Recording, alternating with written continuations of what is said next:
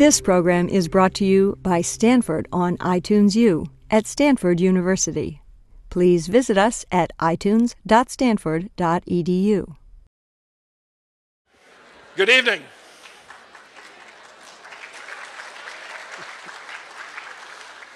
I want to welcome you to the Roger W. Heyns Lecture for the 2006 2007 academic year. My name is Scotty McLennan, and I'm the Dean for Religious Life here at Stanford. A dozen years ago, the James Irvine Foundation established the Heyns Lectures in Religion and Society. The series is intended to bring to the Stanford campus leading thinkers who examine the intersections and interactions of systems of belief and practice with human groups and societies. Past Heyns lecturers have included Elaine Pagels, Diana Eck, Bruce Lawrence, Karen Armstrong, and last year, the Dalai Lama. There's much to honor in Roger Heyns and his legacy. A professor of psychology, then dean, then vice president at the University of Michigan, he came to the University of California at Berkeley, where he served as chancellor from 1965 to 1971. Heyns led the American Council on Education and then the Hewlett Foundation until his retirement in 1992. For many years, he lent his wisdom and energy to Stanford, having become a regular participant at its Memorial Church and a consultant to university leaders. We're delighted to honor him again this year with tonight's lecture. And I'm grateful to religious studies professor Robert Gregg, formerly the Dean for Religious Life, who worked closely with the Irvine Foundation to establish this lecture series. And in a moment, he will introduce this year's speaker. And with that, I would like to introduce Professor Robert Gregg. Thanks, guys. Thanks to a splendid set of newspaper advertisements created by Debbie McDevitt of the Office of the Deans for Religious Life. You who have come here tonight already know a great deal about Professor Ehrman's celebrated and broadly read books. Perhaps some of you also know of his recorded lectures on early Christianity. I know from my days in North Carolina of the James Gray Distinguished Professorship, which he holds at UNC Chapel Hill. I have heard uh, stunning testimonies from those who have done their doctoral study with Bart Ehrman.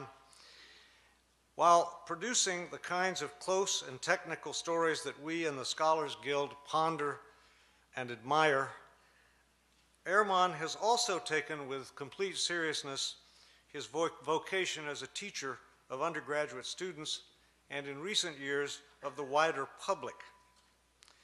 He makes fascinating texts and traditions in early Christianity accessible through his characteristic clarity of explanation and argument. Alterations in the earliest manuscripts of New Testament writings and the special field of text criticism have occupied Ehrman since his own graduate student days, and we are very fortunate to have him here as our Heyns lecturer to give us his latest take on some of these issues. His lecture title, as you know, Misquoting Jesus, Scribes Who Altered the Scripture and Readers Who May Never Know. That's not you. Please welcome Bart Ehrman.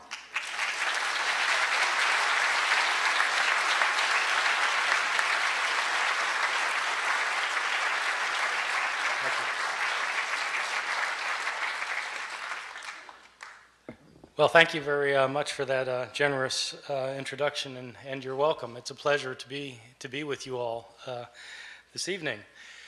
So, uh, I, uh, as Bob was pointing out, I teach at the University of North Carolina at Chapel Hill, which, as you all know, is in the it's the buckle of the Bible Belt. Uh, which uh, creates uh, certain uh, interesting moments uh, in teaching historical approaches toward early Christianity and the New Testament. This, this last year, I was teaching my course on the New Testament. So I, I, had a class of about 360 students in it. And I, I, decided to do something this last year that I had never done before. I, I began my class by asking the students the following question I said, How many of you in here would agree with the proposition that the Bible is the inspired Word of God? Boom! The entire room raises its hand. All right, good, great. Now, uh, how many of you have read the Da Vinci Code? I asked. Boom! The entire room raises its hand. Oh, good, okay. Now, how many of you have read the entire Bible? Scattered hands. I said, all right. Now, I'm not telling you that I think God wrote the Bible. You're telling me that you think God wrote the Bible. I can see why you might want to read a book by Dan Brown. but if God wrote a book, wouldn't you want to see what he had to say? Uh, it's just one of the mysteries of living in the South. Well, uh, the, uh, the, Bible, the Bible is the most uh, widely purchased, most thoroughly revered, and probably most broadly misunderstood book in the history of human civilization. One of the things that's misunderstood, at least by uh, my 19 year old students at Chapel Hill, is that when we're reading the Bible, we're not actually reading the uh, words of Matthew, Mark, Luke, or John. We're reading translations from the Greek language in which these books were written. And something is always lost in translation. Not only that, but we're not reading translations of the originals of these books because we don't have the originals of these books or of any of the other books of the New Testament. What we have are copies made centuries later, many of them many, many centuries later. These thousands of copies that we have are all different from one another in lots of little ways and sometimes in big ways. There are places where we don't know what the authors of the New Testament originally wrote. Now, for some Christians, that's not a problem because they don't have a high view of Scripture. For others, it's a very big problem what does it mean to say that God inspired the words of the, of the text if we don't have the words? Moreover, why should one think that God performed the miracle of inspiring the words of the Bible if he didn't perform the miracle of preserving the words of the Bible? If he meant to give us his very words, why didn't he make sure we received them? The problem of not having the originals of the New Testament, though, is a problem for everyone, not simply for those who believe that the Bible was inspired by God. For all of us, I think, the Bible is the most important book in the history of Western civilization. It continues to be cited in public debates over gay rights, abortion, over whether to go to war with foreign countries, over how to organize and run our society. But how do we interpret the New Testament? It's hard to know what the words of the New Testament mean if we don't know what the words were. And so, in this uh, lecture, I'll be talking about not knowing what the words were and uh, what, we might, uh, what we might know about the originals of the New Testament, how they got lost, and how possibly they might be reconstructed. So let me begin by talking about, uh, on a fairly basic level, how it is that we got the books of the New Testament. The books of the New Testament were all written in Greek. They were all written in the first century of uh, the Common Era. They were written by Greek speaking Christians who wanted to share with their community their views of Jesus, of the faith, uh, uh, of, of what to believe, and how to behave. So, an author like Mark, the author of our first gospel, sat down and wrote out one day his gospel about Jesus. Now, we don't know where Mark actually lived. Some scholars have thought that Mark maybe lived in Rome. So let's say he lived in Rome. Mark writes his book well, how does this book get in, into circulation? The problem is we're dealing with an age in which uh, there were no Xerox machines. Uh, there wasn't desktop publishing yet, no PDF files.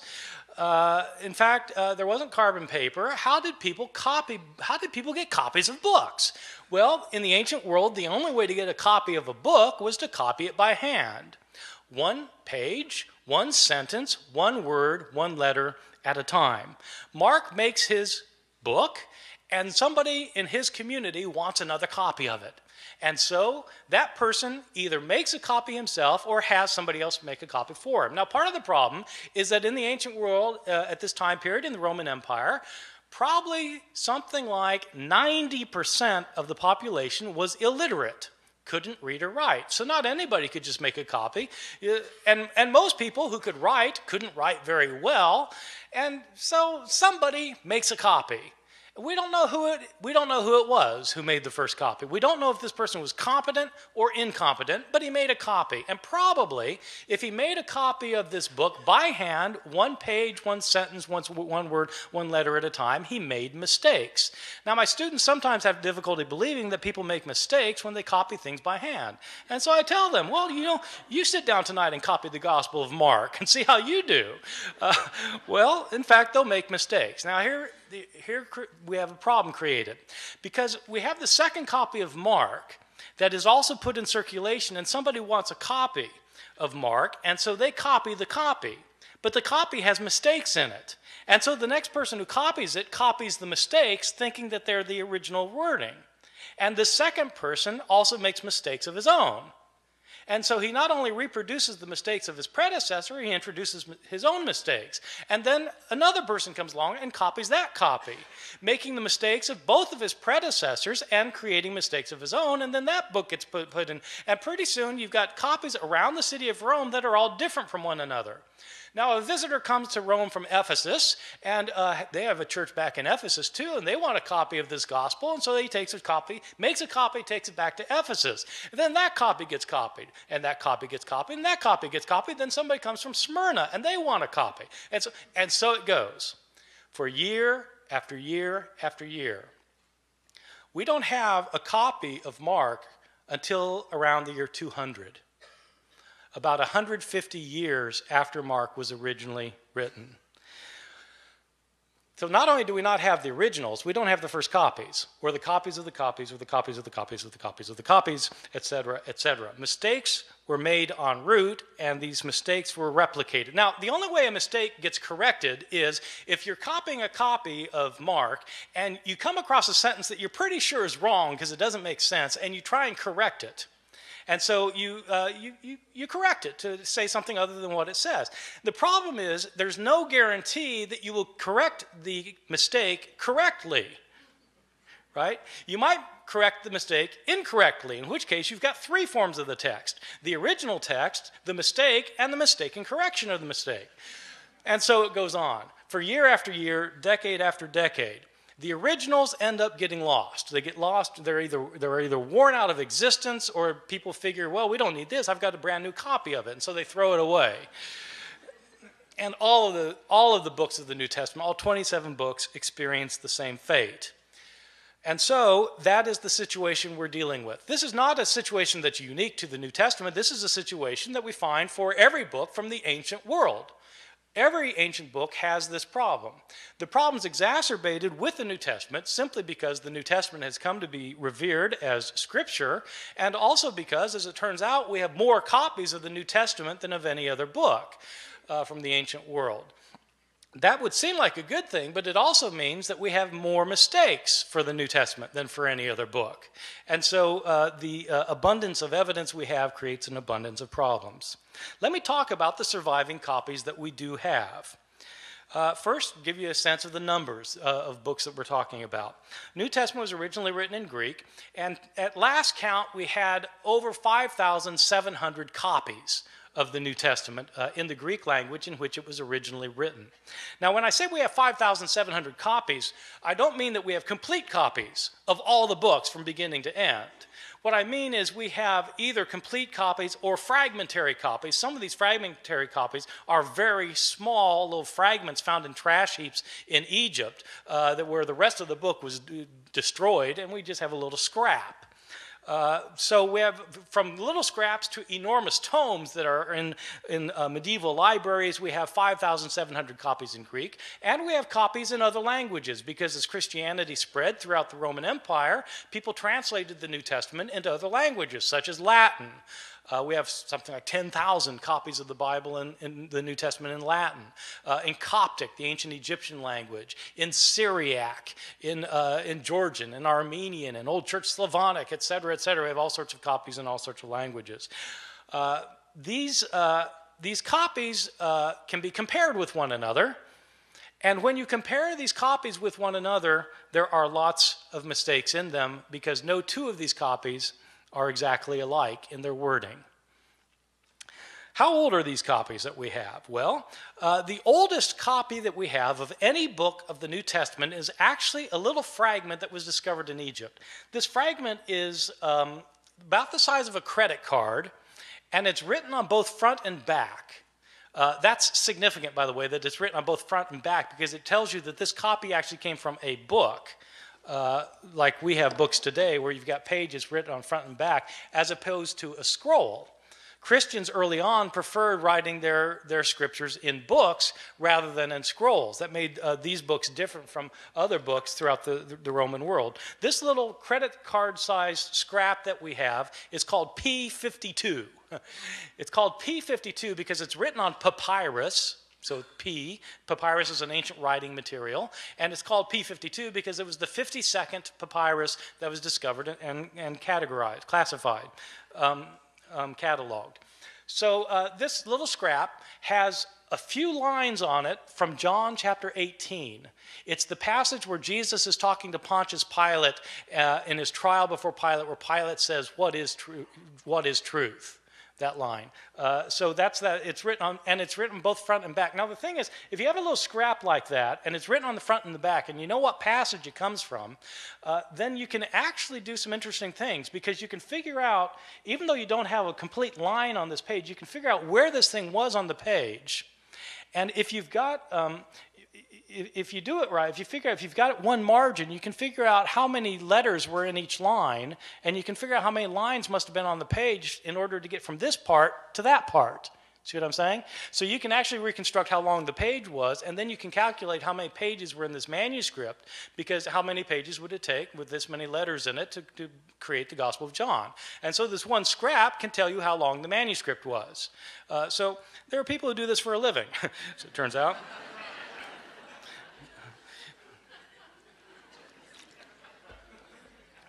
So this is the oldest scrap. How old is it? This scrap, P52, uh, is usually dated to the first half of the second century. The way they date uh, ancient manuscripts is actually on the basis of a handwriting analysis. Uh, the, the, the, science of this is called paleography. Paleo meaning ancient, graphy meaning writing, ancient writing. So the study of ancient writing is called paleography. And there, there are scholars who are paleographers who can date manuscripts within about 50 years of their production. Uh, the, the, the way the, the science works is that handwriting in the ancient world before there was the invention of printing changed slowly over time. So people made letters in certain distinctive ways depending on when they lived.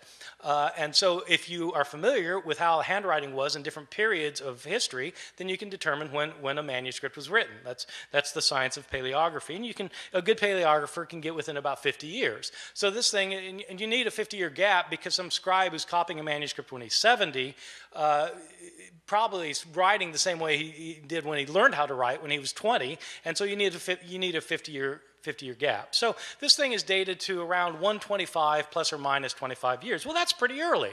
This is from the Gospel of John. This, is, this, this little piece was probably written about 30 or 40 years after John itself had been produced. So that, that's pretty good.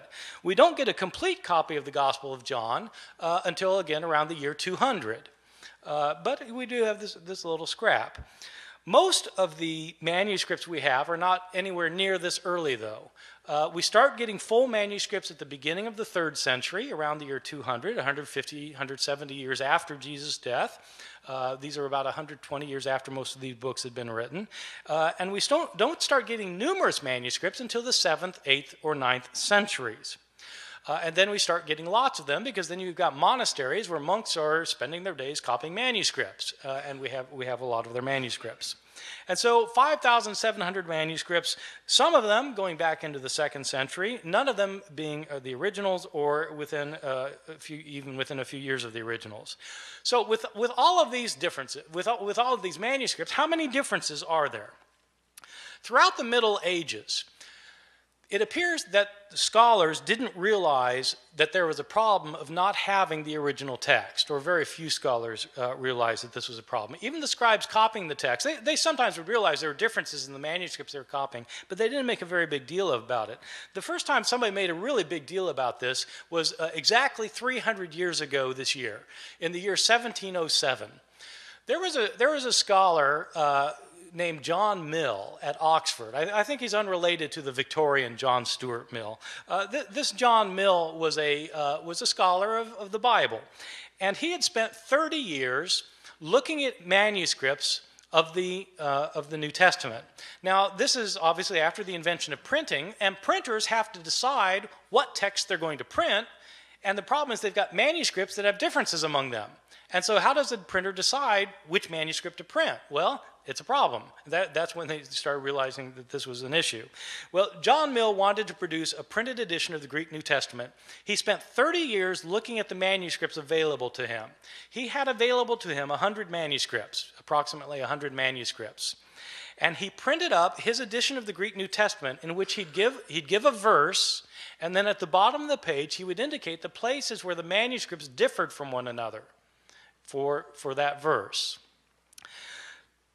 To the shock and dismay of many of his readers, when John Mill produced his edition of the Greek New Testament, it included an apparatus at the bottom of the page that cited 30,000 places where the manuscripts differed from one another. 30,000 places where there were manuscript variations among the manuscripts that he had discovered. And the striking thing is, John Mill didn't give all of the differences he found, he only cited the differences that he thought were significant. Some of his detractors claimed that John Mill was working to render the text of Scripture uncertain. His supporters pointed out that he didn't create these differences, he simply noticed that they exist.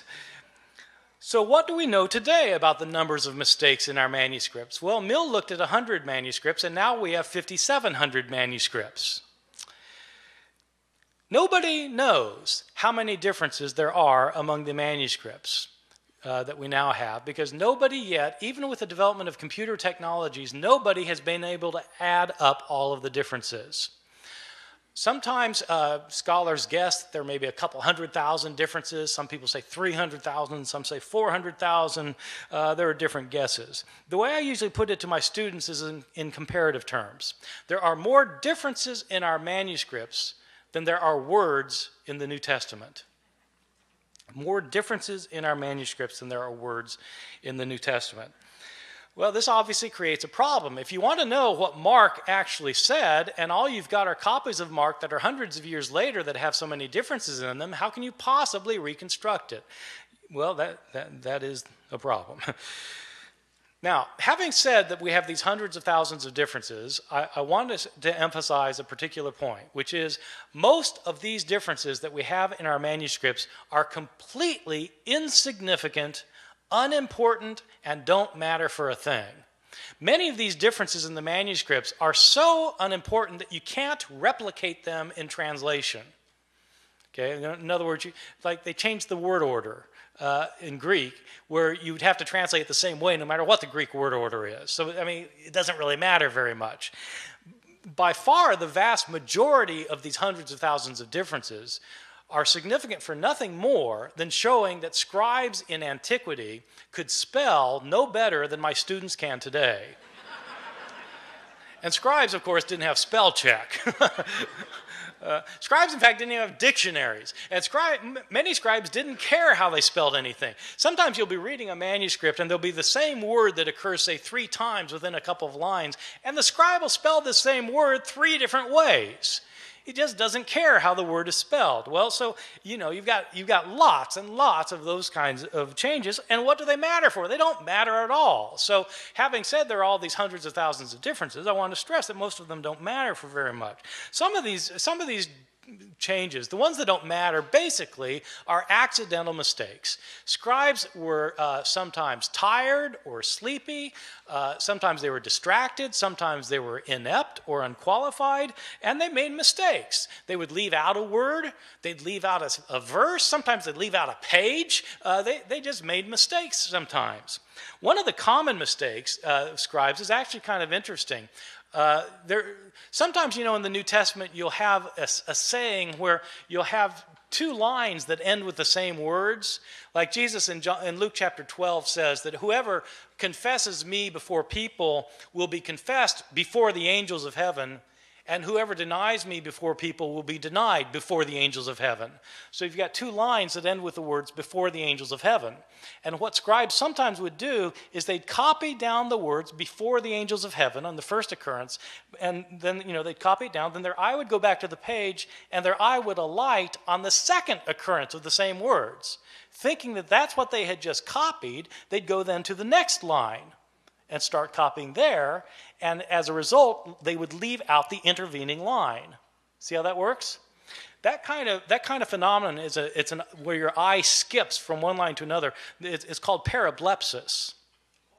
Parablepsis. And when you have words that end a line in the same way, that, that's known as homoteleuton. So this kind of mistake is called parablepsis occasioned by homoteleuton. It's on my final exam at Chapel Hill. Probably the most egregious mistake in any manuscript of the New Testament, uh, one of my favorites, is uh, in a manuscript that's manuscript 109. It's 109 because it's, it's written on parchment and it, uh, you know le, uh, animal skin instead of papyrus, and it was uh, it's the 109th manuscript that was uh, that was cataloged. This is a 10th century manuscript that was written by a scribe who wasn't paying attention, and this this scribe was copying the Gospel of Luke. Now, the Gospel of Luke uh, is one of the two Gospels in the New Testament that has a genealogy of Jesus. Genealogies usually aren't the favorite reading of my students at Chapel Hill. And I think probably it wasn't the favorite reading of this guy because he wasn't really paying attention to what he was doing. But, you know, in Luke's genealogy, Luke's genealogy is actually fairly interesting because uh, in, in Matthew, Matthew's the other gospel that gives a genealogy of Jesus, and it traces Jesus' line all the way back to Abraham, the father of the Jews, in Matthew. Luke doesn't stop there. Luke keeps going. Luke traces Jesus' genealogy all the way back to Adam, as in Adam and Eve. this is a fantastic genealogy. I, have got an aunt who's a genealogist who's traced my family, you know, back to the Mayflower. the Mayflower, Adam and Eve. so, so it's you know Jesus is supposedly the son of Joseph, who's the son of so and so, the son of so and so, the son of so and so, who's the son of uh, David, son of Jesse, son of so and so. It goes all the way back. You know Isaac, son of Abraham, so back to uh, you know Seth, son of Adam, who's the son of God. Okay, this genealogy goes all the way back. So the scribe of manuscript 109 is copying a manuscript that evidently gave the genealogy in two columns. Two columns. But the second column didn't go to the bottom of the page, it only went partway down. The second column. So the first column, second column, partway down. And the scribe apparently didn't realize that this genealogy was in two columns. And so he copied across the columns instead of copying one column, then the other column leading to some very interesting results. As it turns out, Adam isn't the first human being. There's, there, there was a man named Phares, who's the father of the human race. And, and as it turns out, God is the son of Aram.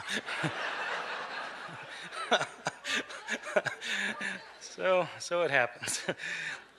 These kinds of mistakes are just pure accidental mistakes that you know, scribes mess up in places.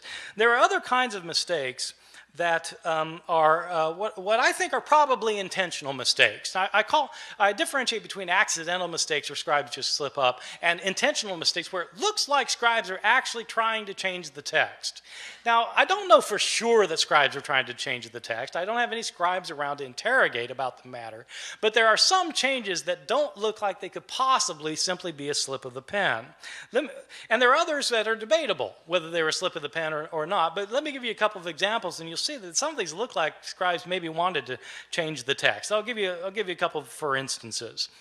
In Mark chapter 1, the Gospel of Mark, uh, we read at the very beginning that uh, we read, as was written in Isaiah the prophet, Behold, I send my messenger before your face to prepare your way for you. Okay, this is in Isaiah the prophet, Behold, I send my messenger before you. This is a very interesting passage because the passage that's quoted is not Isaiah. When it says in Isaiah the prophet and then gives the quotation, the passage quoted is actually Exodus. So it's interesting that in uh, the later manuscripts of uh, Mark's gospel, the text is changed. Not to, so that no longer says in Isaiah, as is written in Isaiah the prophet, now it says, as is written in the prophets. You see, getting rid of the problem that in fact this isn't a quotation from Isaiah right? See, so that, that, I mean, maybe that's a slip of the pen, but it looks to me like somebody saw that this could be taken as a mistake and they changed it as a result. Or give you, give you a second example. In Luke's Gospel, chapter 2, we have the only story of Jesus as a boy in the New Testament. Uh, Jesus is a 12 year old, and we're told that he and his family have taken a trip to Jerusalem to celebrate a festival, probably the Passover festival. Uh, this, it is a peculiar story because the, uh, the, they, they celebrate this festival, and then the family gets back, goes back in the caravan back home, and three days later they realize Jesus isn't with them. I mean, you, you, might think they would have checked ahead of time, but they, he's not there. And so they go back to Jerusalem to try and find him. And on the third day, his mother finds him in the temple. And this isn't an accident, by the way, that it's on the third day, right? This is, this is a foreshadowing for Luke of what's going to happen at the resurrection narrative, where on the third day, Jesus will rise from the dead. Well, so on the third day, his mother finds him in the temple, uh, and there's 12 year old Jesus talking to the leaders of, of the, the Jews and discussing with them matters of the law. And Mary uh, is not pleased, and she sees Jesus finally after tracking him down for three days, and she says, Son, why have you done this? Your father and I have been looking all over for you. Now, when scribes copied this, they, they were taken aback. Your father and I? But Joseph wasn't his father, right? Jesus was born of a virgin. So it doesn't make sense for Mary to say, Your father and I have been looking all over for you. And so there are changes in the manuscripts. Some manuscripts simply say, Joseph and I have been looking all over for you. Some manuscripts say, We have been looking all over for you. But somebody's changing the, man, changing the text because it could be read as a problem. And so they got, they got rid of the problem. I'll give you a third example. Uh, this example uh, is in one of Jesus' uh, discourses in the New Testament, in uh, Matthew chapter 24, in which Jesus is talking about what's going to happen at the end of time. This passage actually was very important. I, I, I, feel, I feel a tangent coming on here, by the way. this passage was very important uh, when I moved to uh, Chapel Hill in 1988. Uh, this, Bob, you had, you had been gone for a year at this time. In 1988, there was a big furor in North Carolina. Uh, there, were, there, was a, there were Christian groups who thought that the end of the world was going to happen in 1988 uh, that Jesus was going to come back and take everybody out of the world who, had, who were his followers.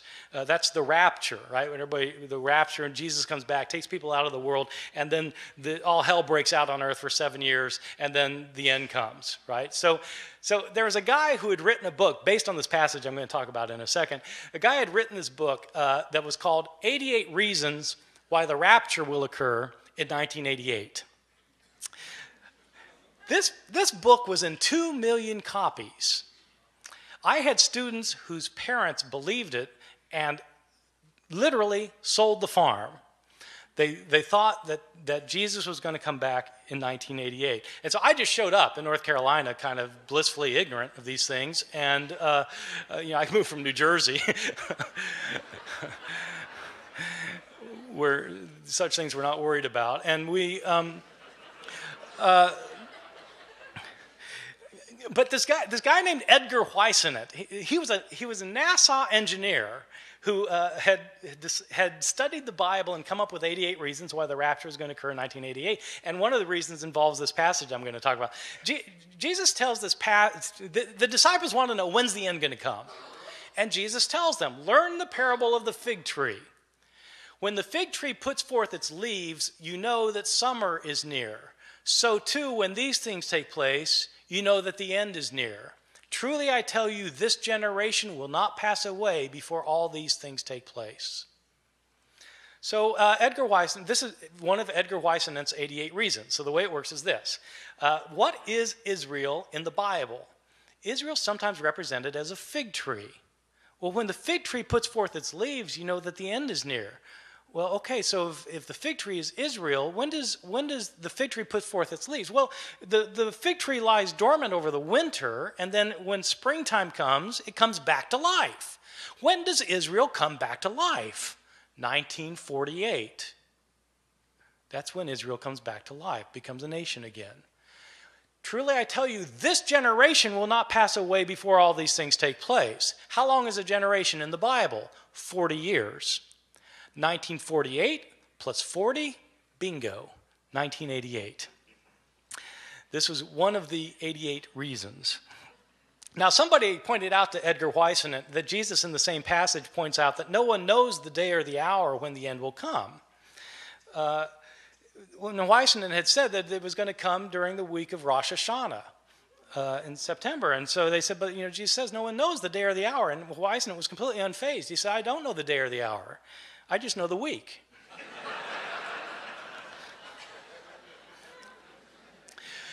All right, so, so th- this passage actually throughout Christian history has been, been important because people have always been trying to figure out when the end's going to come.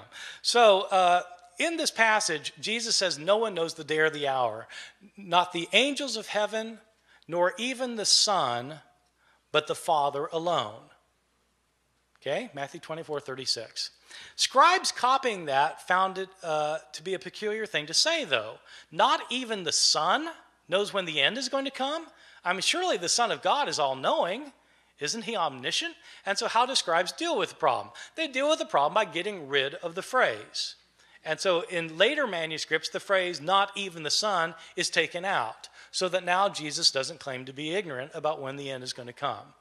So that strikes me as probably an intentional sort of change. All right, so you get, you get accidental changes and you get intentional changes. I want to talk about some of the big differences that you get in some of our manuscripts, just to just so you can get an idea of of, uh, of how significant this problem can be. Probably the uh, most familiar story in the New Testament Gospels is the story of Jesus and the woman taken in adultery. I'm pretty sure this is the best known story of the Gospels because it's in all the Hollywood movies. I mean, if, if you do a movie about Jesus, you've got to have Jesus and the woman taken in adultery. It's so much a requirement that even Mel Gibson, who uh, the Passion of the Christ, which is about Jesus' last hours, has to get this in, and so he has a flashback showing this this this scene of uh, Jesus and the woman taken in adultery. So the way the story works, it's it's found only in the Gospel of John, chapter seven and eight, and Jesus is teaching the temple, and the Jewish leaders bring. They drag this woman in front of him and they say, She's been caught in the act of adultery. The law of Moses says we're to stone someone like this. What do you say? See, this is setting a trap for Jesus because if Jesus says, well, yeah, stone her, then he's violating his teachings of love and mercy. But if he says, no, forgive her, then he's breaking the law of Moses. So what's it going to be? Well, uh, Jesus has his way of kind of getting out of these traps, as you know, if you, if you read the New Testament. So what he does in this case is he, he stoops down and he starts writing on the ground. And he looks up and he says, Let the one without sin among you be the first to cast a stone at her stoops back down, starts writing again. And one by one, feeling guilt of their own sins, they, they begin to leave until Jesus looks up again and there's no one left. And he says to the woman, Is there no one left to condemn you? And she says, No, Lord, no one. Jesus replies, Neither do I condemn you. Go and sin no more. Um, there is a textual variant in a now lost manuscript, which when um, Jesus uh, about this this line about let the one when he says let the one without sin among you be the first to cast a stone at her. and this one textual variant, uh, it indicates that a stone comes flying out from the crowd, nails the woman in the head, and Jesus says, "Mom, sometimes you really tick me off."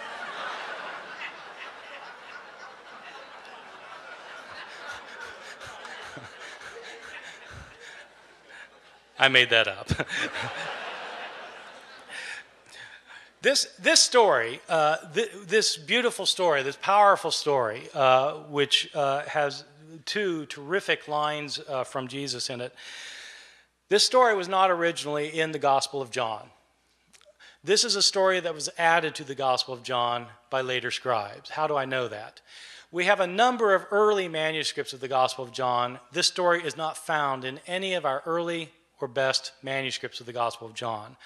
The Greek authors who wrote commentaries on the Gospel of John over the centuries don't mention this story until the 10th century, a thousand years after the days of Jesus.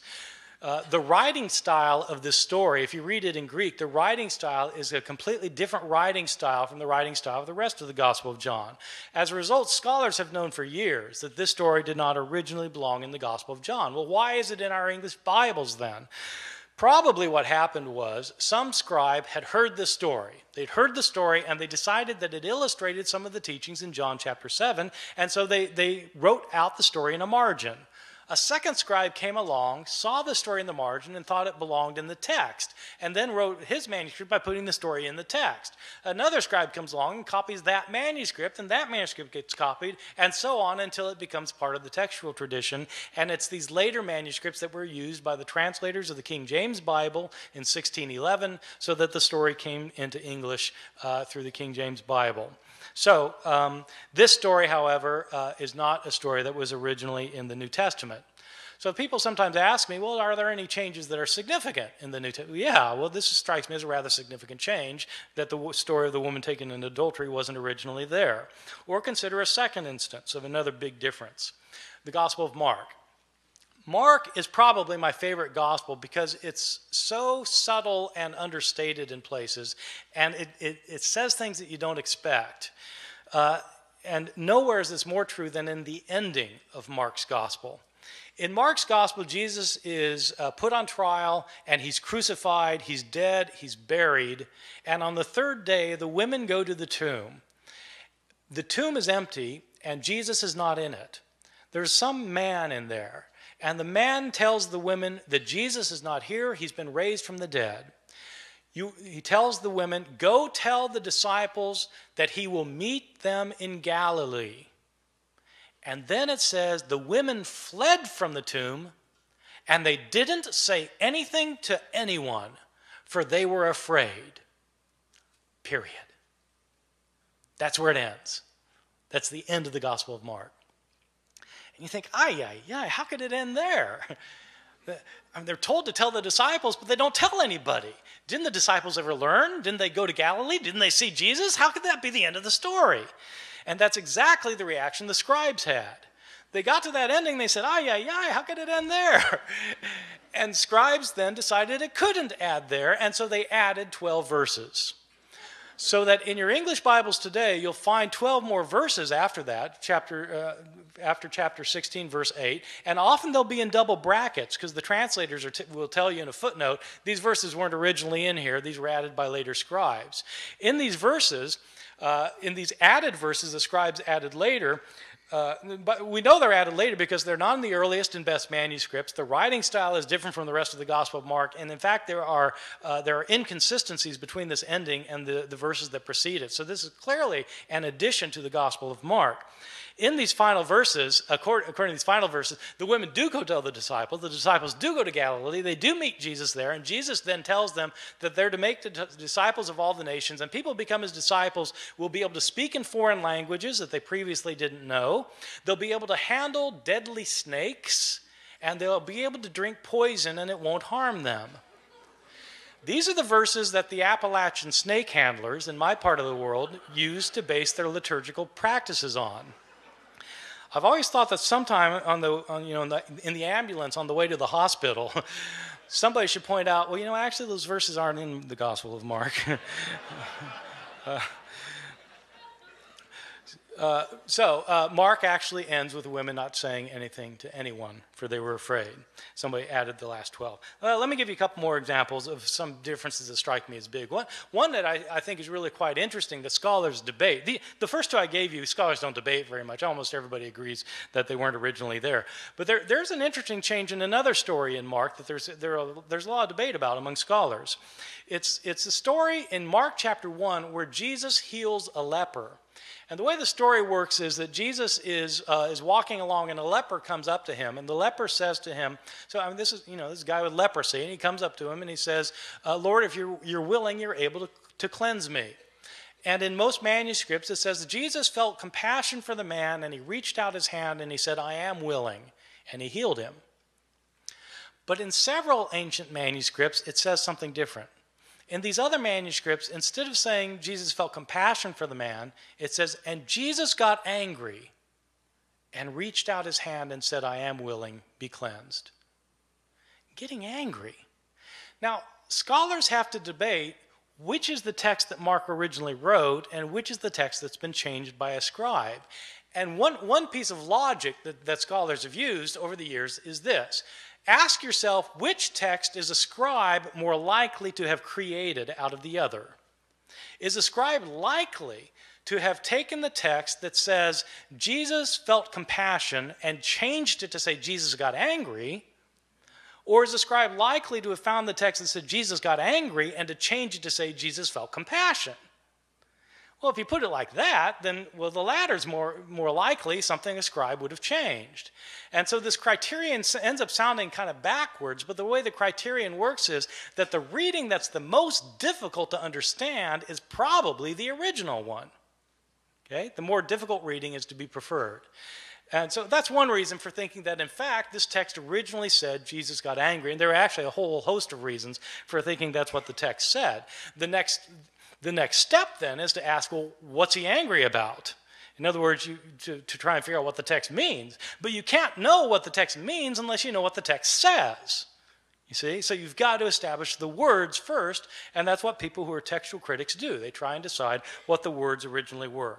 Let me give you one other example, and then I'm going to stop and take, uh, take any questions that you have. Um, there's another uh, quite moving passage in the Gospel of Luke. Uh, which uh, is, is also well known. It, it's, at, it's, a, it's a scene in which Jesus is being, uh, being crucified. And uh, Luke is interesting in the, in the scene of Jesus' crucifixion. Uh, Luke is interesting at the scene of the crucifixion because uh, it's unlike what happens in Luke is unlike what happens in Mark's gospel, the, the story of, of the crucifixion. In Mark's, just to, just to illustrate this for a second, in Mark's gospel, which is the first gospel, you have a very distinct uh, portrayal of Jesus going to his crucifixion, a portrayal that is filled with pathos and, and agony. Uh, p- people don't realize this, that Mark's portrayal is very different from Luke's portrayal. And the reason they don't see that there are differences is because of the way that people read the gospels.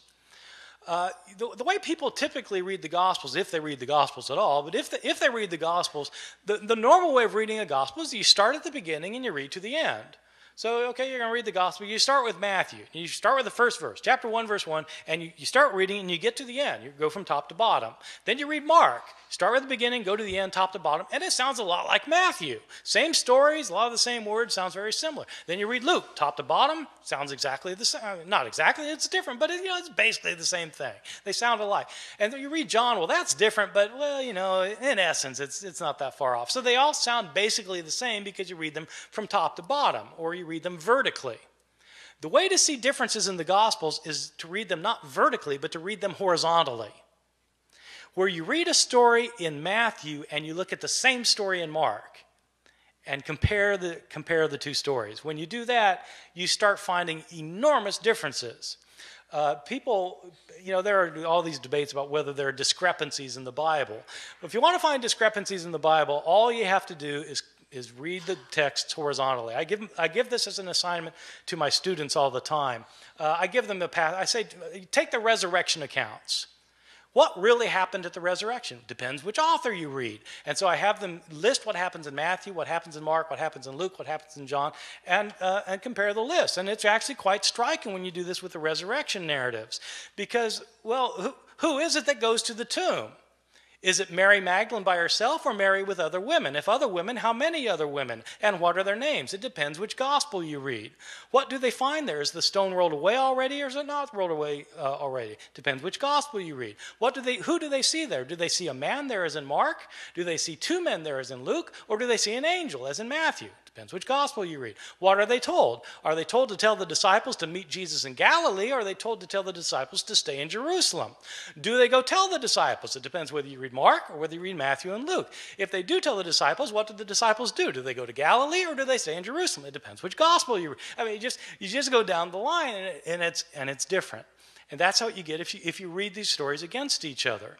Well, if you do that in the story of the crucifixion in Mark and Luke, you come up with very, very different portrayals. The significance of that, the significance of that is not just oh, okay, it's, well, there are discrepancies. Yeah, there are discrepancies, but that isn't the point. The point is that if you want to know what Mark has to say, you have to read Mark and not pretend he's saying the same thing as Luke because they're different. And so Mark has to stand on its own as a literary production. In Mark's gospel, when Jesus is being crucified, uh, in fact, it's a, it's a very gripping scene. In Mark's gospel, Jesus doesn't say anything uh, while he's being led to the place of crucifixion. While he's being crucified, he's completely silent. When he's hanging on the cross, he's mocked by uh, the Jewish leaders by the people who are passing by in front of him. He's mocked by both robbers in Mark's gospel. Jesus doesn't say anything until the end in Mark's gospel. At the end, he cries out, Eloi, Eloi, lama sabachthani, my God, my God, why have you forsaken me? And he dies.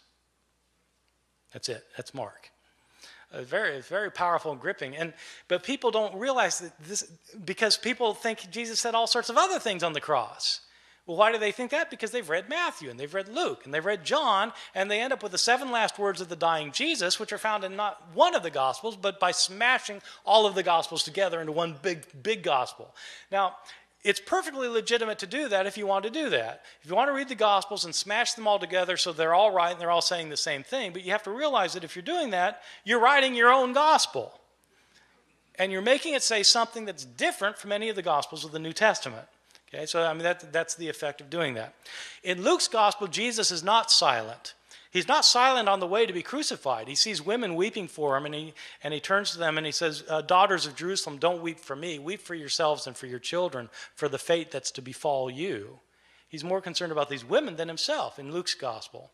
In Luke's gospel, he's not quiet while he's uh, being nailed to the cross. He prays, Father, forgive them, for they don't know what they're doing.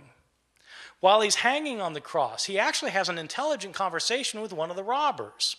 The one guy accuses, the one guy maligns Jesus. The other robber says to the other person to, to be quiet because Jesus hasn't done anything to deserve this. And then he turns to Jesus and says, Lord, remember me when you come into your kingdom.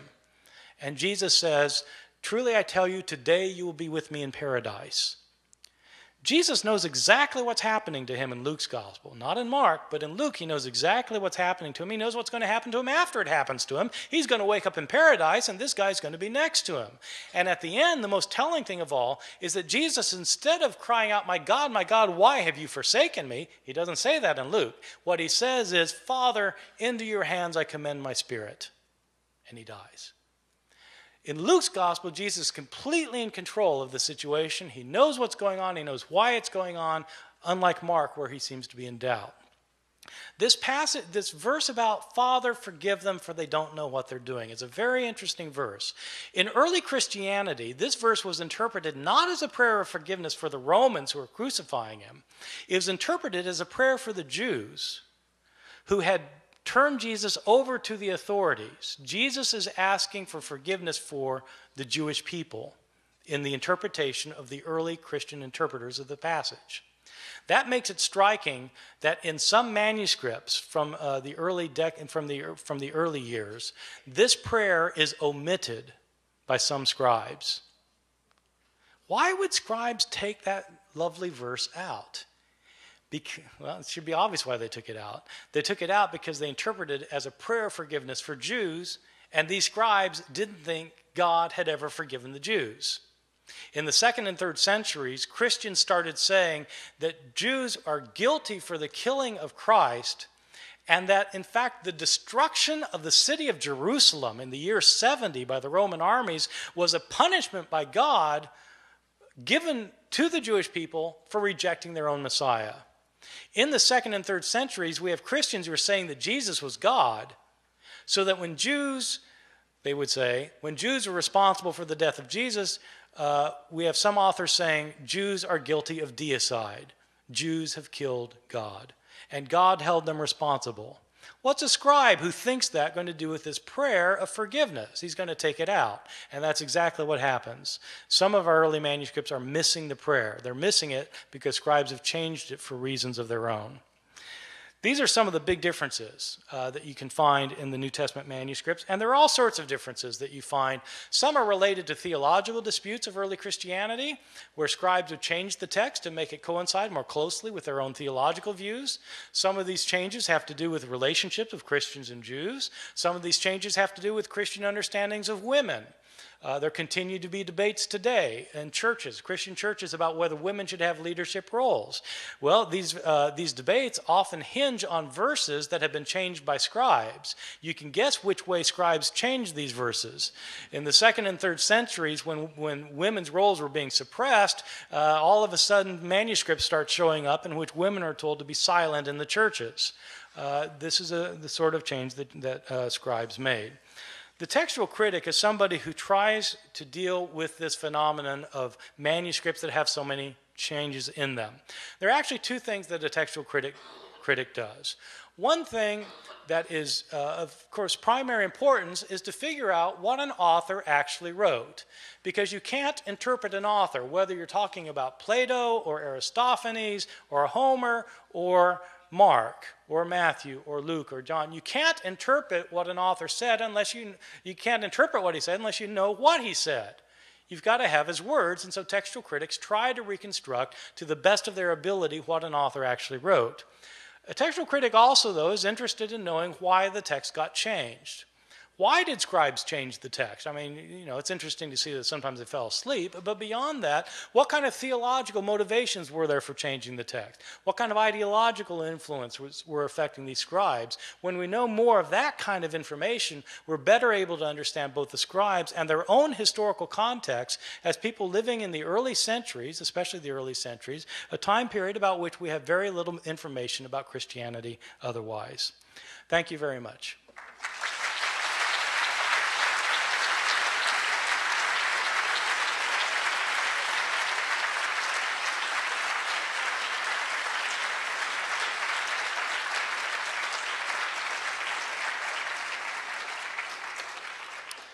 There are, there are microphones on uh, both sides, and uh, I think uh, we'll alternate. And uh, if, can I just say uh, that um, I will, if, if, it doesn't sound like the question was loud enough, I'll, I'll repeat the question to make sure everybody, everybody heard it. So yes, start over here. Yes. Um, early in your conversation or in your in your presentation, you mentioned that uh, the Bible is often used in social situations, and you mentioned in particularly abortion, um, war, and was the other one gay rights. Have any of the differences that you have found or others have found affected how those um, concepts would be interpreted? Uh, did you all hear that? Yeah. Uh, the, um, the kinds of social issues that are uh, pressing for, uh, for us today were not pressing to the scribes who were copying the texts. Um, they, um, they simply had a whole different range of issues that they were far more concerned about. And so the passage that people leap on today to, to try and resolve certain kinds of issues uh, simply didn't have that kind of uh, importance to most of the scribes. So the answer is no. Most of those passages weren't, weren't affected. Yes. Are you familiar with the book of Urantia? Um, I, uh, every time I give a talk, I have people ask me to, to read it, uh, but I, I, I have not yet done so.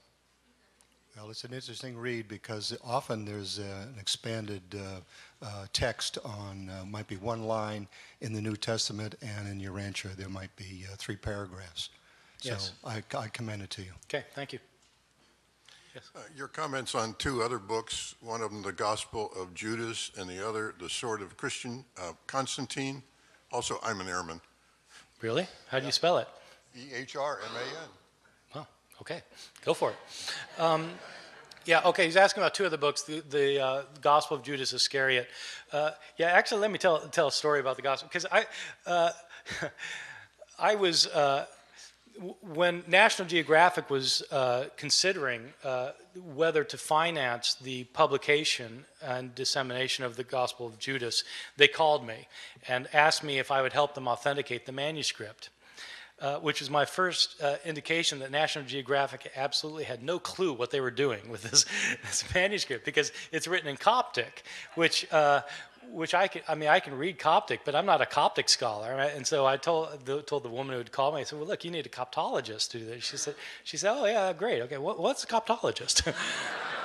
a Coptologist is an expert in Coptic language who can, and I said, and she said, well, what we really want to do is date this manuscript. And I said, oh, well, to date the manuscript, then you need to get a paleographer. Uh, she said, okay, great, yeah, yeah. No. What, what's a paleographer? yeah, yeah, yeah. So then she said, well, really, what we want, what we really want to do is carbon 14 date the manuscript. Are, are you able to help us with the carbon 14 dating? So yeah, right. Every Friday night, I carbon 14 date manuscripts. So, no, I can't help you with carbon 14 dating. You need a scientist for that. I said, look, I'll find you a Coptic paleographer, and you find a scientist who can carbon 14. And, so, and they said, well, we, we, want you to be involved with this, though, I, because you know we want somebody who's interested in early Christianity and knows about Gospels that didn't make it in. I said, no, I'm happy to be involved. I said, but uh, I said, where's the manuscript? She said, well, it's in Geneva. I said, okay, count me in. And so, uh, so we so we went to Geneva. I, I, I, have a friend, a guy named Stephen Emmel, teaches in Germany, who's a Coptic paleographer, and uh, and uh, called him up. And I said, Stephen, I said, uh, you know, I don't know if you've heard the rumors, but the Gospel of Judas has turned up. And Emmel says, Yeah. He says, you know what? I think I saw it 20 years ago. I said, Oh my God, you want to see it again? he said, Yeah. I said, Okay, let's go to Geneva. and so we did. So the Gospel of Judas is a, uh, it's the most recent discovery of an early Christian text. Uh, it was actually discovered 20 years, 20 years, 30 years ago now, 1978. But it, it, it uh, it's a very long story. It was, uh, it was unknown basically to everybody until uh, just a, just three or four years ago, uh, when it finally got uh, into the hands of competent scholars and conservationists who could put it back together because it was it was fragmented in a ton of a thousand pieces. Um, but it's a very interesting gospel because it's a gospel um, that um, uh, is a Gnostic gospel that talks about how uh, how how this world we live in is not the creation of the one true God, but is a creation of lower, inferior divinities. And the point of salvation is to escape this world. Okay, if, if you all know Gnosticism, I'm sorry, I'm taking a little longer on this than I should, but but if you know the, the world of Gnosticism, the Gnostic Gospels, Gnostics were Gnostic Christians were people who felt like uh, they were entrapped in the bo- their bodies in this world, that they were imprisoned in bodies, and uh, and that because the creator of this world wasn't the one true God, it was a lower divinity. So the way I illustrate this with my students is, you know how stu- how sometimes people feel like they're alienated in this world, like they just they, they look around, they, they just don't feel like they belong here. You know, they look around and this world just doesn't make sense to them.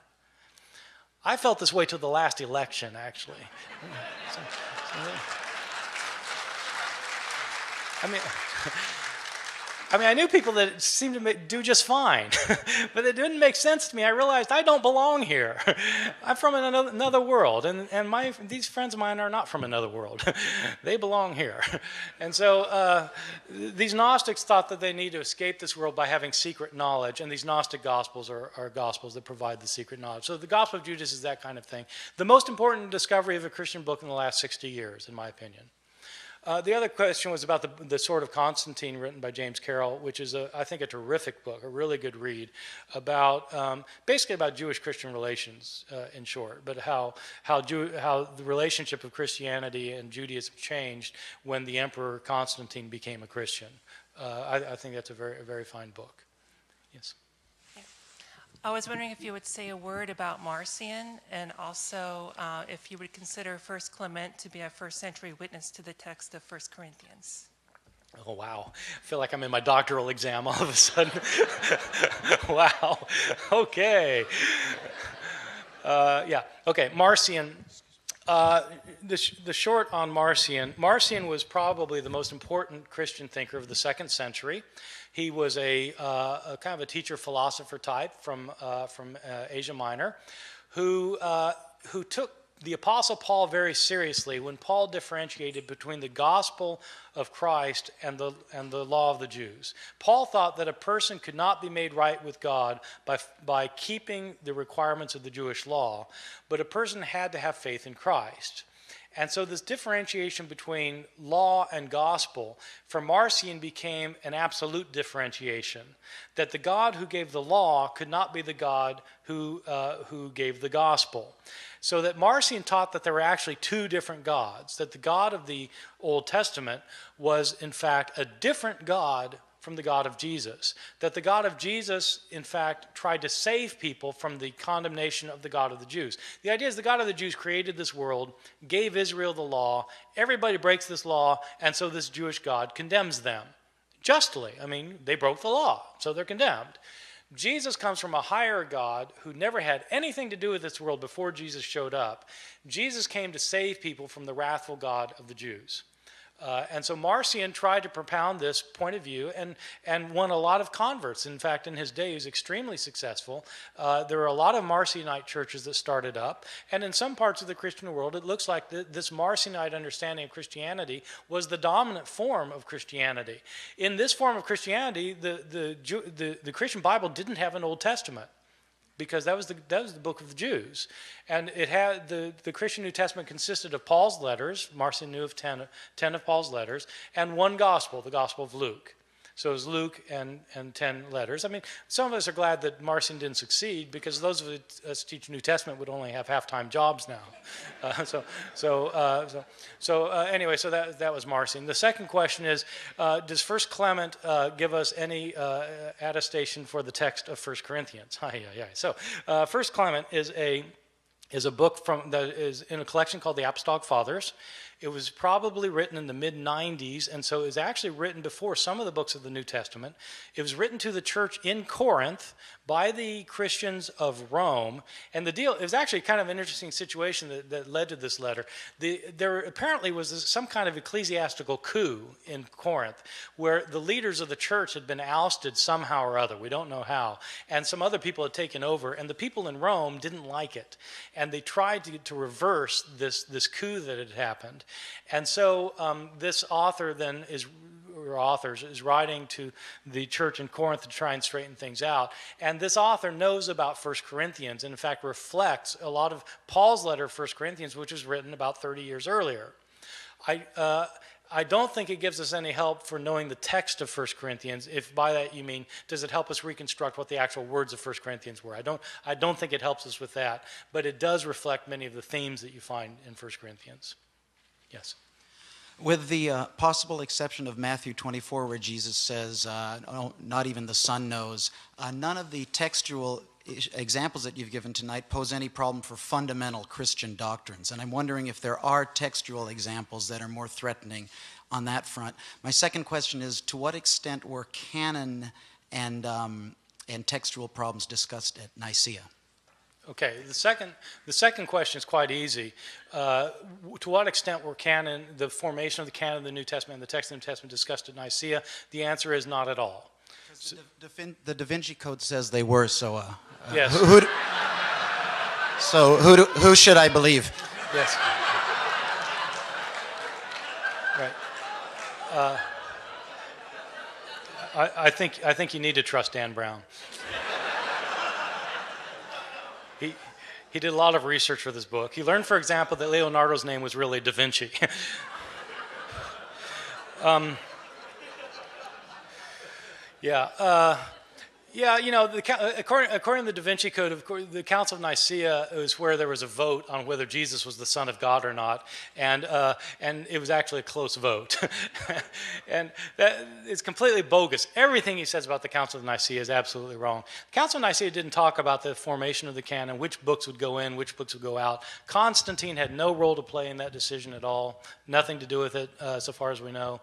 Uh, so, I, so that's just uh, you know, that's something he came up with. That, that is no, no, bearing on historical reality, I think. Uh, are there textual changes that affect Christian doctrine? Well, it kind of depends how you look at things. There, are, there certainly are passages that affect Christian doctrine. There are passages in which Jesus, is, uh, scribes changed passages to emphasize that Jesus was divine. They changed other passages to emphasize that he was human. And so they wanted to emphasize that he was both human and divine. And so they changed passages so that it would look that way. Uh, one passage in particular is kind of interesting that, that is directly related to Christian doctrine is the, the doctrine of the Trinity is not explicitly taught in any passage of the Bible. In other words, the doctrine that there are three gods. The, no, oh, yeah, yeah, yeah. Sorry. Dan Brown speaking once more. Uh, the doctrine that there's one God manifest in three persons, that these three persons are each individually completely God, but there's only one God. Not three gods, but one God, but not one person, three persons. So the three in one. This is not taught in any passage of the Bible except 1 John chapter 5, verses 7 and 8, which, uh, in which the author says that there are three uh, witnesses in heaven the Father, the Word, and the Holy Spirit, and these three are one. That's that's, that's a pretty explicit statement about the, about the Trinity. Now, there's an interesting story about this passage because it doesn't show up in the Greek manuscripts of 1 John. It's in the Latin manuscripts of 1 John. When the first scholar to put together a Greek, a printed Greek New Testament produced his work, this was Erasmus, who was a humanist from Rotterdam. Uh, in the year 1516, he put together the first, for the first time, the printed edition of the Greek New Testament. He didn't include the verse because it wasn't in it wasn't in the manuscripts that he had. And the uh, Latin theologians went, went ballistic. And according to the story that, that circulated, uh, Erasmus said, Look, it's not in any of the Greek manuscripts. And they said, Yes, but it's part of the church's doctrine. You've gotten rid of the Trinity. And, and, and Erasmus said, Look, if you can produce a Greek manuscript that has it in it, I'll include it in my next edition. And so they produced a Greek manuscript and so they, they copied out a Greek, somebody copied out a Greek, and when they got to that point, they translated the Latin back into Greek, stuck it in, and Erasmus was true to his word and included that in his next edition. And it was on the basis of that edition that the King James Bible translators put the Bible into English. So that's why the verse showed up in the King James translation. So yeah, that certainly affects affects doctrine. Now, now the thing is, you could argue the, uh, the doctrine of the Trinity without that verse. You can argue theology without any particular verse. Um, because that you know theology is never just kind of rooted in a particular word or a particular it's it's a it's a bigger thing than all that and so my view is that that Christian doctrine isn't based on any of these textual variations. What happens, though, is these textual variations sometimes change the way a, a, a ver, what a verse means. Sometimes they affect what an entire chunk of a book means. Sometimes these textual changes affect the very meaning of an entire book. And that's theologically significant to me. Not that it necessarily changes anybody's precious doctrines or their chosen doctrines, but it does affect what, what the books of the Bible mean, and that, that's theologically significant, I think. Yes? Yes, I appreciated your lecture. I haven't read Misquoting Jesus, but I enjoyed your Da Vinci Code book last year. It was uh, got me thinking. Seriously, I, I did like it a lot. Um, a question I have uh, regarding the attempts to harmonize the crucifixion accounts, whether they can be harmonized or not, um, concerns the logical approach that's appropriate to use, and this is what I'd ask your comment on. Um, Aristotelian logic uh, basically indicates that omission is not necessarily contradiction. Uh, at the uh, Stanford philosophy website, I think it's the Encyclopedia of Philosophy, I forget exactly, there's a very elegant summary of Aristotle's definition of a contradiction. Basically, in my uh, limited style, I'll just say it's, it's uh, a situation where you have two uh, statements that cannot both be true at the same time regarding the same situation the statement that Bart Ehrman and Bob Gregg are in this room uh, does not contradict the statement that Bart is in this room. it does contradict the statement that only Bart is in this room. So when you add the word only, that's a concern. And so, um, given the fact that the, it, you know, the gospel writers were not attempting to be exhaustive, uh, it, it, as long as Mark doesn't say the only thing Jesus said was Eloi, Eloi, lama sabachthani, uh, I, am not sure that there's a uh, there's an issue there. It's like if there was a, a, traffic accident. One witness might say, well, the, the red car swerved and hit the pedestrian. Another person might say, well, actually, before that, it was a blue car that cut the red car off that I saw that hit the pedestrian. But, but there's not, they have different details, but the, the test, the, the, the threshold for saying it's a contradiction seems to me to be higher than what you're setting it at. Yeah, okay, good. Yeah, thank you. It's a very good question. And I think, you know, part of it there, there are a couple things to say about. One is it depends what you're after. If you're after what each witness is saying, then it's not fair to make the one witness say what the other witness is saying because they're saying different things. Absolutely. And so if you're, what you're interested in is what the witness has to say, then you have to stick with what, what that witness has to say. Right. Uh, there are problems. Uh, there, there are problems of reconciling things because if, if you go with the idea that omission isn't a contradiction, you end up the way you end up reconciling things leads to some very peculiar situations. For example, when I was in college, there, I bought a book. I was an evangelical Christian who believe, who, who held this kind of view, and I and I believed that in fact the texts could all be reconciled with one another. And I bought a book that was called The Life of Christ in Stereo. Uh, which was uh, the idea is you know it's kind of stereophonic sound with the gospels and you need them all going at the same time to get the full full thing. And so uh, and so but you know there, there, are, there are problems because in mark's gospel jesus tells peter that uh, before the cock crows twice you'll deny me three times. Now matthew's gospel says before the cock crows you'll deny me three times. So what do you do in the life of christ in stereo? Well you put the two together and it ends up that peter denies jesus six times once before the cock crows and once before it crows twice. Now that's perfectly possible and it reconciles the difference, but it makes it, the text say something different from what any of the texts say. Uh, and as it turns out, there are flat out contradictions too, which, which your way of doing it wouldn't, wouldn't work, in my, in my opinion. Just give you one example. Um, uh, the, well, I mean, one, one example is, uh, well, no, never mind, okay. Uh, what day did Jesus die on? Well, it depends which text you read. In Mark's gospel, it's quite explicit that Jesus has a Passover meal with his disciples. Mark 14, 12, where do you want us to prepare the Passover for you? Jesus tells them. They go home that night, they have the Passover meal, they eat the meal. After the meal, Jesus is arrested, he spends the night in jail.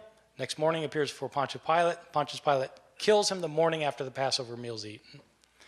You read the Gospel of John, and Jesus has a meal with his disciples. It's not called a Passover meal. He's arrested after the meal, spends the night in jail, shows up for Pontius Pilate. He's condemned, and it says that he's he is um, sent off to be crucified just after noon on the day of preparation for the Passover, which is the day before the Passover meal is eaten.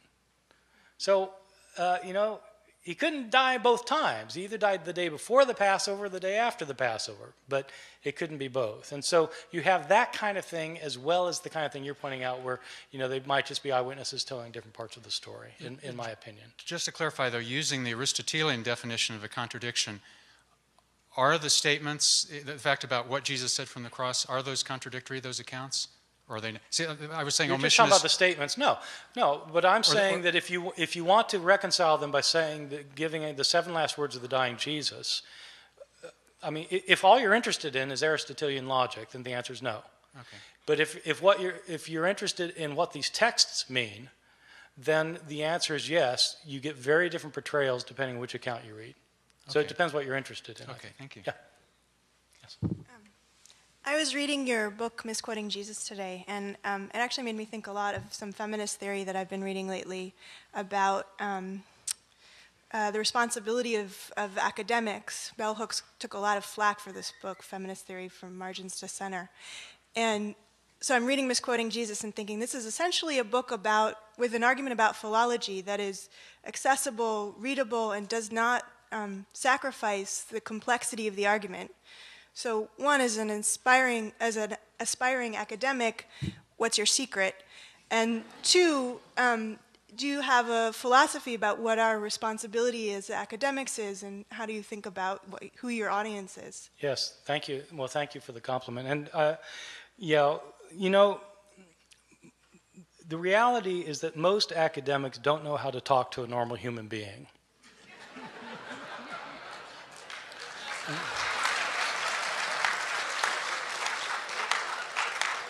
And so I have, you know, I have friends who want, you know, they want to write a book that, that would sell in Barnes and Noble, and I, you know, you have to tell them, you know, you're not writing this for the guy who's in the office next door. You're writing this for your mother. You know, you've got to think about, you know, who you, you need to learn how to communicate with people. And so there's not an easy there's not an easy answer to that. But that was that was absolutely the challenge of this book.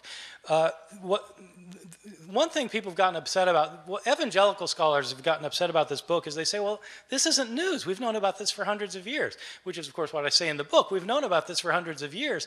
But there, so I'm not trying to present something that is like radically new that scholars have never known before. Scholars have known this since John Mill in 1707. And so this is, this is old news, but nobody's bothered to tell a general audience which is, you know, I mean, and the reason they haven't bothered is pretty obvious. It's hard. I mean, we're talking about Greek manuscripts here. How do you talk about Greek manuscripts to people who don't read Greek?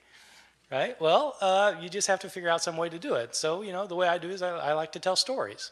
So uh, that, that's, that's how I decided to do it. So there's, I, you know, I don't think there's a real secret, secret other than just learning how to talk to people.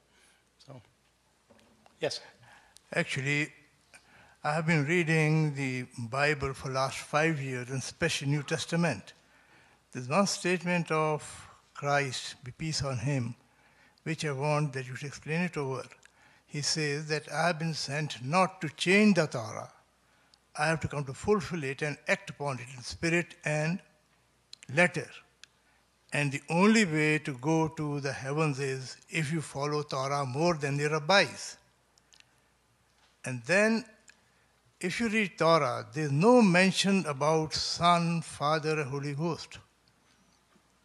So when they were they created? If they were from the very beginning, why didn't any of the old prophets in the Old Testament mention about it? So I just want to get this clarified. Yes, thank you. Well, the, the passage you're quoting is from Matthew chapter 5, verse 17. It's distinctive to Matthew. Matthew's gospel is the one that emphasizes that Jesus' followers need to follow the Torah. Uh, it's interesting because the Apostle Paul says just the opposite. He says that a person can't be made right with God by following the Torah.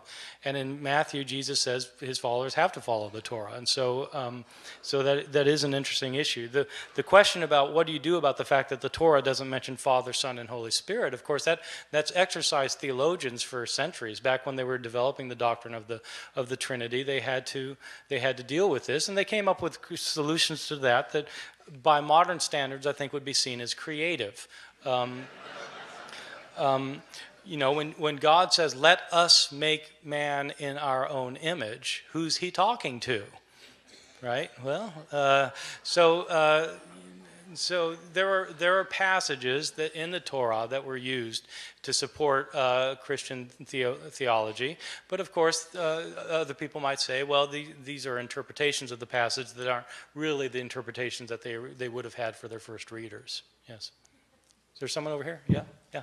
Yeah, can you talk just a little bit more about the relationship between these textual variants and different interpretations of the manuscripts with the actual process of canonization or deciding what should be put into the Christian canon, what should be omitted? The relationship between the uh, the changes in the manuscripts and what uh, what should go in and uh, what should go out. Yeah, were there like you know did that play into the debates of you know this gospel should be left out because we have different copies that are saying different things, for instance? Uh huh. Yeah, actually, you know that that particular issue didn't come up very much uh, about uh, you know can, can this be in because this manuscript is cop- has been changed in so many ways. Uh, there are interesting questions about the relationship of text and canon, though. I mean, just just on kind of the most basic level, if the woman taken in adultery isn't in the oldest manuscripts, but it's in most of the manuscripts from the Middle Ages, is it part of the Bible or not? You know, is it part of the canon? or the last 12 verses of Mark. It's, they're not in the earliest manuscripts of Mark, but they're in most of the manuscripts of Mark. So is it part of the Bible or not? And that, that really is a good question, and it's not a question that a historian can answer. It's a question that a theologian needs to answer because it has to do not with historical fact, but with theological interpretation about the nature of Scripture. But it's really, a, I think it's a fundamental question for, uh, for theologians because if the, theology, if, if a biblical theology is rooted on the t- in the text, you have to know what the text is which is for me one of the reasons I've been surprised over the years that theologians show no interest in textual criticism at all, most of them. No knowledge of it, no interest in it. And it seems to me it's actually kind of important for, for biblical theologians anyway. So uh, I think you need to go to the mic if you have, you have a question. Did you have a question here? Oh, yeah. Yes. Uh, thank you for talk. Um, I have a question regarding the discrepancy among the Gospels. Yes. Um, there are obviously there are, there are many differences, and then uh, it can it sounds like it's almost embarrassing to have uh, those four gospels put together as a Bible, and um, say that you know this is truth, because there are obvious differences. Yes. Then uh, my point is uh, there are there are argument about argument that um, if there are embarrassing uh, discrepancies among the Bible in the Bible, why would uh, early Christians and why would Christians why would they put them together and say it's the Bible, al- Yes. although there are obvious differences? Yes, uh, it's a great question. Why, why are there? Why did the early Christians not look at these discrepancies and say this is a problem? Uh, why did they include them in the same, uh, you know, in the same covers as, as the Bible? It's a, it's a really good question, and I think that actually different um, early Christians had different answers to that. One, one um, early Christian in the in the second century was a guy named Tatian, whose answer to this was that you've got these four accounts, and this guy Tatian actually produced uh, a Life of Christ in stereo for uh, for Syriac reading Christians in the second century. He he took the four Gospels and he put them together into one big gospel, and uh, and reconciled them all together with one another in a book that, he, that was called the Diatessaron, which means through the four. You take the four, and through the four, you get the big gospel. So that was one way of dealing with a problem. Some, some Christian authors thought that if you have contradictions between these texts, then what that is is the Holy Spirit telling you that you need to look for the deeper meaning of the text because the surface meaning of the text obviously doesn't work. And so it's, it's God telling you you need to look for the deeper meaning of the text. Uh, and the reality is that most Christians in the second, third centuries down to today never realized that there are differences. I mean, mo- my, most people read the Bible and don't realize that there are differences. And I think it was that way in the early church too. In fact, most of these people couldn't read anyway. So, I mean, it wasn't that they could do a careful analysis of the synoptic gospels. They couldn't, they couldn't read the gospel. So they heard them read in church and they'd hear a story one week and then another story next week, another story the next week. And it didn't occur to them that there are discrepancies. And so this idea of kind of finding these discrepancies in, in a way really wasn't the issue for most of these early Christians, I think. Uh, one more question. Uh, can you give the reference to uh, what just claimed about the illiteracy in the early Christianity and Yes, the illiteracy of early Christianity. Just give me, yeah, can you can just give me references. Yeah, yeah, yeah. Uh, the, the best study of literacy in the ancient world is uh, William Harris, and it's simply called Ancient Literacy, published by Harvard University Press. He doesn't deal very much with, Chris, with Christianity, but he does say a few things about it. All right, thank you. Yeah, I, I've come across a couple of radical pieces of information on the Bible. I wonder if you'd comment on. Uh, one is that uh, this, I've read this in several places from biblical historians. One is that there was a get together called the Second Council of Constantinople in around 555 AD. And it was one where they did some major deletions in the Bible and they took out just about everything Jesus said about reincarnation. That's, that's one of them. Uh, well, that one's easy. That's false. okay. Uh, one of the places I've I uh, read this is in a book called The Jesus Mystery by Janet Bock. I don't know if that means anything to you. Right. Don't okay. read those books. Okay. Okay. And in all due respect, how are they wrong and you're right? Authority. That's it. Uh, I mean, uh,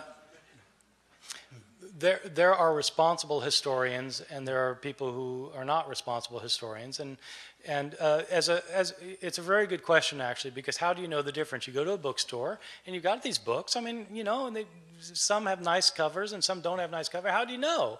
Who, and it's, it's actually not an easy thing, and you have to know who to trust. And so one thing to do is look at credentials. Where do these people teach? Do they teach? Where did they get their degrees? Do they have degrees? Or are they uh, independent researchers? An independent researcher is somebody who doesn't have a degree usually. Why don't they have a degree? So they might be telling the truth, but where they get their information from? Look at their footnotes and see if they tell you where they got their information from. And then read scholars who teach in reputable institutions, who have reputable degrees, and who, um, whose books go through the kind of vetting process that is typical in scholarship which is that uh, you can't, you know, anybody can publish a book today, but, but scholarly presses publish books that have gone through a scholarly process by, of evaluation. And that's the kind of that's the kind of book you want to read if you want an authoritative account. Yeah, and the second piece of information was that there's 18 years that are missing from the Bible, basically from the age of 12 to the age of 30. And it's been said that that was deleted, and that uh, he spent those years traveling through India and visiting with various holy men and so forth, right. and reaching a state of enlightenment, right? And right. then coming back to. Yeah. Uh, yeah, that you know, you can even find gospels that claim that. These gospels were written in the 19th century, but I mean, you know, you can at least find gospels that say it. Um, there, there are 18 years that are unaccounted for, and the question is, what would Jesus have been doing during these 18 years? And uh, what most historians think is that he would have been doing what uh, any Jewish lad in uh, in a small hamlet in uh, Galilee would have been doing. He would have been working every day probably a carpenter or the you know apprenticed as a carpenter and he probably didn't travel jews jews i mean he, he was very poor uh, probably a hand-to-mouth existence and uh, probably worked six days a week and on the seventh day you couldn't go anywhere because it was the sabbath so uh, my guess is he just grew up in nazareth and uh, there, there's, there, there are no ancient sources uh, i mean you know, ask, you ask me how do I know this? I've read all of the ancient sources. There are no ancient sources that say anything about Jesus going to India.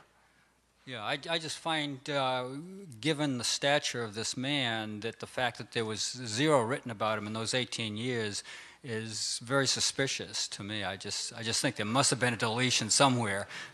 I mean, yeah. why didn't somewhere in the Bible it said, well, from the age of 12, he just spent the time with his father in his shop and doing this and that, and yeah, then all of a sudden emerged at 30 and did yeah, all these miraculous things. So, I, anyway. Yeah, thank you. Okay. Yes. Uh, yeah, uh, my question uh, concerns uh, essentially languages. If I understand correctly, and I'm not a biblical scholar, but I've done a little bit of work, uh, most of what is written uh, is from 30 years, the earliest would be some of the earlier letters of Paul, to 60 and further on years later after Christ passed on, much of which is either in Greek or in Latin. Uh, and in spite of what the governor of Texas was purported to have said in about 1923 in a trial on bilingual languages, they had that same problem when she threw a Bible down and said, if English was good enough for Jesus, then it's good enough for our students. Um, I, I suspect that Jesus didn't speak English and actually spoke the language of the common people since he was actually trying to talk to the common people which, if I understand correctly, in first century Palestine was Aramaic. And there are very few Aramaic texts around.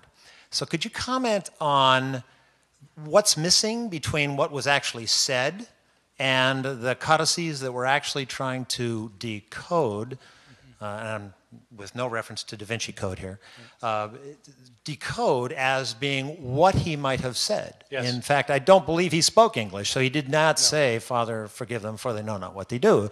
No. And in fact, I, I, think the Neil Douglas Klotz and a bunch of others uh, in this Aramaic movement are trying to do something along these lines. So could you comment on that yeah. and where you stand there? Yeah, so uh, no, it's absolutely right. Uh, Jesus spoke Aramaic. My, my opinion is that he did not know Greek, uh, and that he did not know Latin. I think he probably knew Aramaic. The Gospels are written in Greek, so already when you're reading the Gospels in Greek, you're a step removed from the, from the words of Jesus, assuming that the words that are being recorded are actually words that he said, because they're written 30 or 40 years later, and maybe some of these words weren't things that he actually said. There are sayings in the Gospels that make better sense if you retranslate them into Aramaic from Greek. Uh, I mean, it's tricky to do. I mean, you know, but uh, you know, it's fun too. So I, uh, so give me give you an example. Um, there's a saying that doesn't make very good sense in Mark chapter two. Uh, I'll use the sexist phrasing of this because it's the one people are familiar with, and it's one that it's easier to make my point. Sabbath was made for man, not man for Sabbath. Therefore, the Son of Man is the Lord of the Sabbath. Okay, sounds like familiar, but you know it doesn't make any sense Man, Sabbath was made for man, not man for the Sabbath. Therefore, the Son of Man is the Lord of the Sabbath. What's the therefore, therefore? because it doesn't, doesn't work. Well, but if you say it in Aramaic, the word for man, meaning human being, and the word for Son of Man is the same word, Barnashah. Sabbath was made for Barnashah, not Barnashah for the Sabbath. Therefore, Barnashah is Lord of the Sabbath. That makes sense. So you retrovert it into Aramaic and it, it adds up. And there are other sayings, uh, just as a side, so, so you need to do that actually if you're doing the historical Jesus study. The other side of that is there are some things that cannot be retroverted back into Aramaic, which means Jesus probably didn't say them. Give you a famous example. Uh, every World Series behind home plate, you get a, somebody holding up a sign, you know, John 3 3, you must be born again.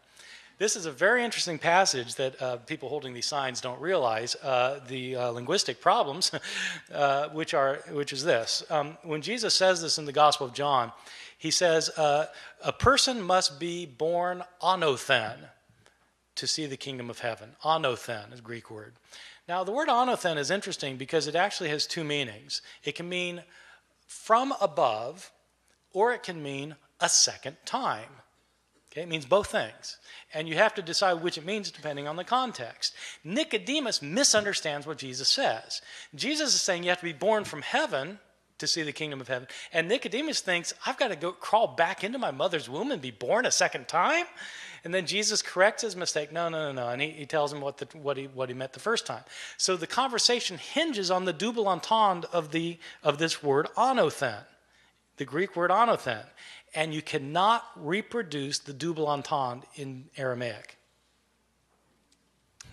so the conversation hinges on a particular Greek word that doesn't have a doesn't have a parallel in Aramaic, which means the conversation couldn't have happened like that. Yeah, so. How about Hebrew? No Hebrew either. Yeah. Um, but they weren't speaking Hebrew in Jesus' day. They were re- Jesus probably could read Hebrew, I think, but but I, uh, they weren't. It wasn't a spoken language in, in Palestine at his in his time. Yes. I have uh, two questions. Uh, the first one is how would you compare uh, the uh, copyists of the Sopherim uh, copyists uh, with those of the early Christians, which you've made a great point on? The you're, you're asking about Jew, Jewish, Jewish scribes from the Middle Ages, you're asking about? No, those are Masoretes. I'm talking about the, the copyists in Ezra's time. Oh, so for, yeah, yeah, we don't know. I don't think we know. Uh, what, you know what, what a lot of people say when I when I give a talk on on this about the New Testament is they point out that Jewish that what they say is well Jewish practices were to copy everything meticulously exactly and they're, they're usually thinking about the Masoretes. Uh, in the middle in the Middle Ages Jew, there were Jewish practices that were extremely meticulous, but we don't uh, I don't think we know very much about copying practices in antiquity, uh, especially uh, in the in the Persian period because we just don't have the kind of evidence we need. Thank you. The second question was, may I have your autograph? Uh, yes, you may. I'm going to take. I'm going to take one more question because this fellow, and then I'm going to stop. Yes. yes. Uh, in some of the ancient cultures, there were oral traditions that seemed to be uh, designed to preserve a certain um, passages orally very exactly. Is there any evidence from early Christian times that they're in some corner of Christendom? Such traditions were there, and what would they say about the uh, passages? Yes, uh, were oral traditions such that the uh, traditions were being kept intact over the over the years with the retelling, and there have been there have been New Testament scholars who've argued that Jesus was a rabbi who taught his disciples certain things, and they memorized these things so they for uh, and and they passed them along without without changing them orally. Um, that um, that that idea has run has run into trouble on two two grounds. One is that there have been anthropological studies of oral societies that have that have shown that in, in in most oral cultures it actually doesn't work the way we would think it would work. Well, the way we think it would work is that if you can't write something down, that you'd probably want to remember it exactly because you don't have a way of writing it down, so you'd want to remember it exactly. But that idea that you would want to remember it exactly, in fact, is a product of written cultures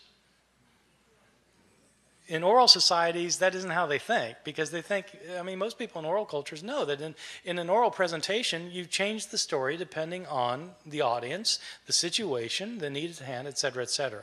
So, so there's that. The other thing is that there's a way to check whether the stories about Jesus were being passed along without changing or being changed orally. And that's the fact that we have several different authors who have written down the things Jesus allegedly said and did, and you can compare them with one another. And when you do that, there are discrepancies. So it looks like people are changing the stories both orally and, and at the written stage, I think. Okay, I need to stop there. Thank you very much. I've enjoyed being with you.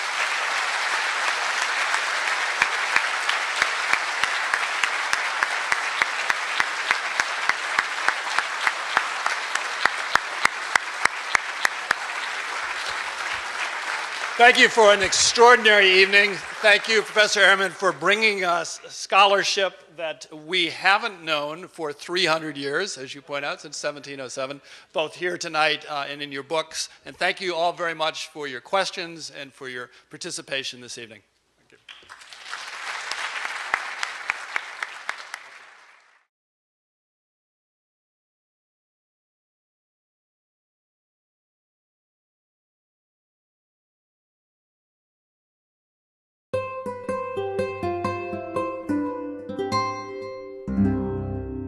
The preceding program was brought to you by Stanford on iTunes U and is copyrighted by the Board of Trustees of the Leland Stanford Junior University.